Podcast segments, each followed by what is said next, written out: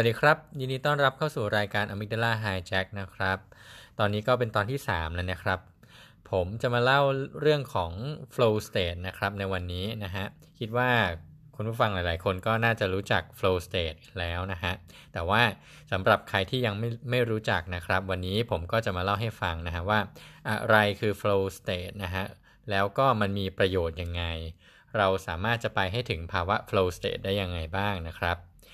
ก่อนอื่นนะครับผมก็อยากจะแนะนำด็อกเตอร์มิฮายชิกเซนมิฮายนะครับ คนเนี้ย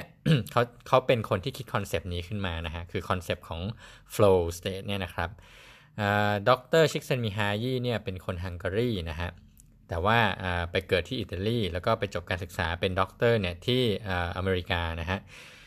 เป็นจบการศึกษาทางด้านจิตวิทยานะครับ ก็เป็นคนเขียนหนังสือนะครับ ชื่อเรื่องหนังสือว่า Flow นะฮะ The Psychology of Optimal Experience นะฮะ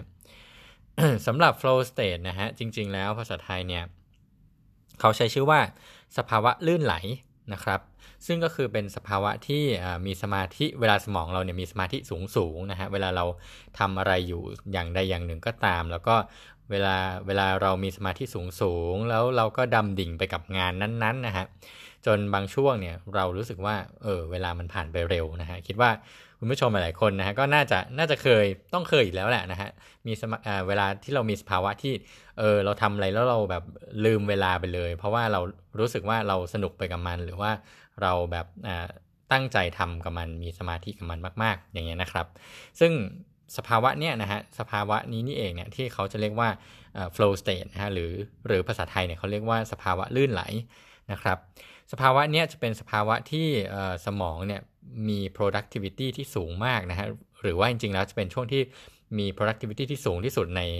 ในวันนั้นเลยก็ได้นะครับ ซึ่งจริงๆเนี่ยมีคนให้คำนิยามของ flow state ว่าเป็น holy grail of productivity นะฮะหรือว่าเป็นจอกศักดิ์สิทธิ์ของประสิทธิภาพการทำงานเลยนะครับสำหรับ flow state เนี่ยเขาก็จัดอยู่ในสิ่งที่เป็นสิ่งกระตุ้นภายในนะฮะบางคนอาจจะงงเอ๊ะอะไรคือสิ่งกระตุ้นภายในนะฮะคือสิ่งกระตุ้นเนี่ยที่จะมีผลที่ทำให้เราทำอะไรบางอย่างเนี่ย จะแบ่งเป็น2ออย่างนะฮะก็คือสิ่งกระตุ้นภายในนะครับกับสิ่งกระตุ้นภายนอกนะฮะหรือว่าภาษาอังกฤษเขาเรียกว่า intrinsic motivation อันนี้คือภายในกับ extrinsic motivation อันนี้คือภายนอกนะฮะทีนี้สิ่งกระตุ้นภายนอกนะครับ ก็อย่างเช่นเงินใช่ไหมฮะหรือว่าคำชื่นชมนะฮะหรือว่าการยอมรับนับถือจากคนอื่น อันเนี้ยจะเป็นเขาเรียกว่าสิ่งกระตุ้นภายนอก หรือว่าเป็น drive ภายนอกที่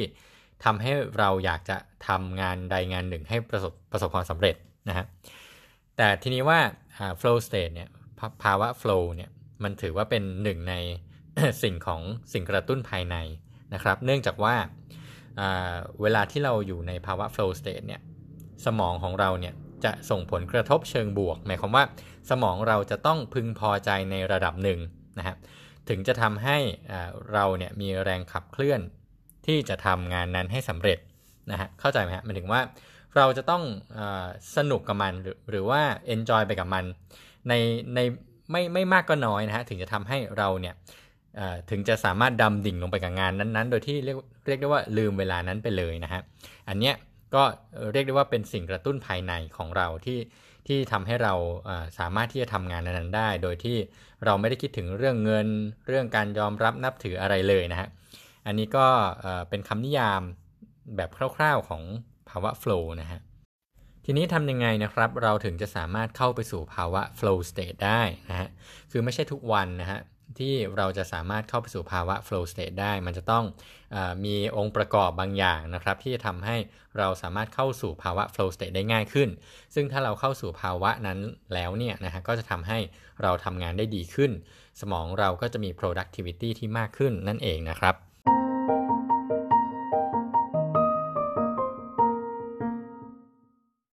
ทีนี้องค์ประกอบเหล่านั้นเนี่ยมีอะไรบ้างนะฮะ ดร.ชิกเซนมิฮายก็ให้คำแนะนำไว้ประมาณ 4-5 ข้อนะครับ ข้อแรกนะฮะคือเอเริ่มตั้งแต่การเลือกงานนะครับ เราจะต้องเลือกงานที่ค่อนข้างที่จะสัมพันธ์กับระดับความสามารถของเรานะฮะ ถ้าสมมติว่าเราเลือกงานที่ยากเกินไป แล้วความสามารถเราเนี่ยมีน้อยเกินไป อันนี้ถือว่าผิดนะฮะ เพราะว่า จะทำให้เรารู้สึกวิตกกังวลมากกว่าจะรู้สึกที่อยากจะลงมือทำมันนะฮะในเมื่อเราวิตกกังวลแล้วเนี่ยถึงถึงเราจะลงมือทำก็จริงแต่ว่ามันจะทำไม่ได้ประสิทธิภาพ เพราะว่าความมุ่งมั่นเราจะลดลงไปนะฮะความตั้งใจหรือว่าความรู้สึกสนุกไปกับมันเนี่ยจะลดลงไปนะครับ ซึ่งอันนี้ก็จะทำให้เราไม่ไม่ได้จะเข้าสู่ภาวะ flow state นะฮะอีกอันหนึ่งก็อย่างเช่นเราเลือกงานที่ง่ายเกินไป ถ้าเทียบกับระดับความสามารถของเรานะฮะถ้าสมมติว่าเราเลือกที่มันง่ายเกินเนี่ยมันก็จะเกิดภาวะที่เรียกว่า relaxation หรือว่าเราจะผ่อนคลายมากเกินไปนะฮะคือเราก็จะรู้อยู่แล้วว่า โอ้มันง่ายนะงานเนี้ยสมมติเราทำหลับตาทำยังได้เลยหรืออะไรเงี้ยนะฮะถ้ามีเรามีความรู้สึกแบบนี้เมื่อไหร่เนี่ยการที่จะเข้าให้เราเข้าถึงงานแบบมีสมาธิสูงสูงเนี่ยก็ยากนะฮะเพราะฉะนั้นงานที่ เราเลือกเนี่ยก็จะต้องให้มันสัมพันธ์กับระดับความสามารถของเรานะฮะข้อ2นะครับก็ หลังจากเลือกงานแล้วเนี่ยนะครับตัวงานเนี่ยก็ควรจะต้องยากกว่าความสามารถเรานิดหนึ่งนะฮะเขาเรียกว่าต้องต้องให้มีความท้าทายเกิดขึ้นนะครับ คือถ้าเรารู้สึกว่าอย่างที่ผมบอกเมื่อสักครู่ใช่ไหมฮะยากไปหรือง่ายไปก็ไม่ดี มันควรจะ ให้มันตึงมือว่าอย่างนั้นนะเวลาเราเล่นกีฬาหรืออะไรเงี้ยเราเจอคู่ต่อสู้ที่เก่งหรือว่าเล่นกีฬาหรือว่าเล่นดนตรีอะไรเงี้ยให้มันรู้สึกว่าเออมันเกินความสามารถเราไปนิดหนึ่ง มันจะทำให้เกิดความท้าทายขึ้น เราอยากจะทำมันมากขึ้น และเราก็จะมุ่งมั่นมันมากขึ้น เพราะว่าเรามองเห็นว่ามันน่าจะสำเร็จนะฮะนี่ก็เป็นข้อที่2นะครับข้อที่3นะครับเเราจะต้อง ตั้งเป้าหมายให้ชัดเจนนะฮะคือเราจะต้องมีตัวเลขหรือว่าเป้าหมายในใจของเรานะฮะอย่างเช่นถ้าเราเป็นนักวิ่งเราก็อาจจะตั้งเป้าหมายให้เวลาที่เราใช้วิ่งเนี่ยน้อยลงนิดหนึ่ง10% 5%อะไรอย่างเงี้ยนะฮะหรือถ้าเราเป็นนักดนตรีเนี่ยเราก็อาจจะตั้งเป้าหมายว่าเราจะเล่นเพลงที่มันยากขึ้นไปอีกสเต็ปหนึ่งหรืออะไรแบบเนี้ยนะครับ ก็จะช่วยให้ให้เรา มีความมุ่งมั่นมากขึ้นนะฮะอันถัดมานะฮะหรือข้อที่ 4 ก็คือว่าหาเราจะต้องไปโฟกัสที่กระบวนการฝึกนะฮะอย่าไปกังวลกับผลลัพธ์ว่ามันจะสำเร็จหรือไม่สำเร็จนะฮะคือถ้าเราไปกังวลเนี่ยจะทำให้สมาธิเราไม่ดีนะครับ แล้วก็เราก็จะทำงานได้แบบเต็มไม่เต็มประสิทธิภาพนะครับคือเราจะต้องไปมุ่งมั่นกับวิธีการว่าเราจะทำยังไง เช่น ถ้าเป็นนักวิ่งเราก็จะ มุ่งมั่นกับท่าทางการวิ่งของเรา หรือว่าระดับการหายใจนะฮะว่าให้มันสม่ำเสมอมากขึ้นหรืออะไรแบบนี้นะครับข้อสุดท้ายนะครับก็ให้หลีกเลี่ยงสิ่งรบกวนต่างๆนะครับ ซึ่งสิ่งรบกวนต่างๆเนี่ยมันจะมีในหลายรูปแบบนะครับจริงๆ ในปี 2004เนี่ยดรชิกเซนมิฮายีเขาเคยพูดไว้ใน TED Talk นะครับว่าสมองของคนเราเนี่ยไม่สามารถที่จะ ประมวลผลได้มากกว่า 110 บิตต่อวินาทีนะครับ การที่มีคนนึงมาพูดกับเราเนี่ยใช้ไปละ 60 บิตต่อวินาที เพราะฉะนั้นถ้ามี 2 คนมาพูด สมองเราจะต้องประมวลผลทั้งสิ้น 120 บิตต่อวินาที ถ้าเราต้องการที่จะฟังทั้ง 2 คนให้เข้าใจใช่ไหมครับ ซึ่งมันเกิน 110 บิตต่อวินาที เพราะฉะนั้นมันเป็นไปไม่ได้ที่เราจะฟัง 2 คนพูดกับเราพร้อมกัน แล้วเราเข้าใจทุกอย่างไปพร้อม ๆกัน ในเรื่องที่เขาพูด 2 คนนั้นนะไม่มีทางนะฮะสมองก็จะตัดออกไปคนหนึ่งนะฮะคือสมองเราก็จะเลือกฟังหนึ่งคนส่วนอีกหนึ่งคนเนี่ยเราก็อาจจะได้ยินเป็นเสียง เป็นวลีหรือว่าเป็นประโยคที่เราอาจจะไม่ได้เข้าใจไปทั้งหมดนะครับ เพราะฉะนั้นเเวลาเราทำงานหรืออะไรแบบนี้ก็ต้องพยายามขจัดสิ่งรบกวนออกไปนะฮะเพราะว่าการประมวลผลเนี่ยเราจะต้องไปทุ่มให้กับงานทั้งหมด เพื่อที่จะทำให้ได้ productivity ของของงานเนี่ยมันมากขึ้นนะครับทั้งหมดเนี่ยก็มี 5 ข้อนะครับที่ผมพูดมาเดี๋ยวผมจะสรุปให้ฟังอีกทีหนึ่งนะฮะหนึ่งก็คือเราจะต้องเลือกงานที่สัมพันธ์กับความสามารถของเรานะครับสองก็คืองานนั้นจะต้องยากกว่าความสามารถของเรานิดๆนะฮะเพื่อที่เราจะได้มีความมุ่งมั่นและมีความท้าทายที่อยากจะทำมันนะครับ 3. คือเราจะต้อง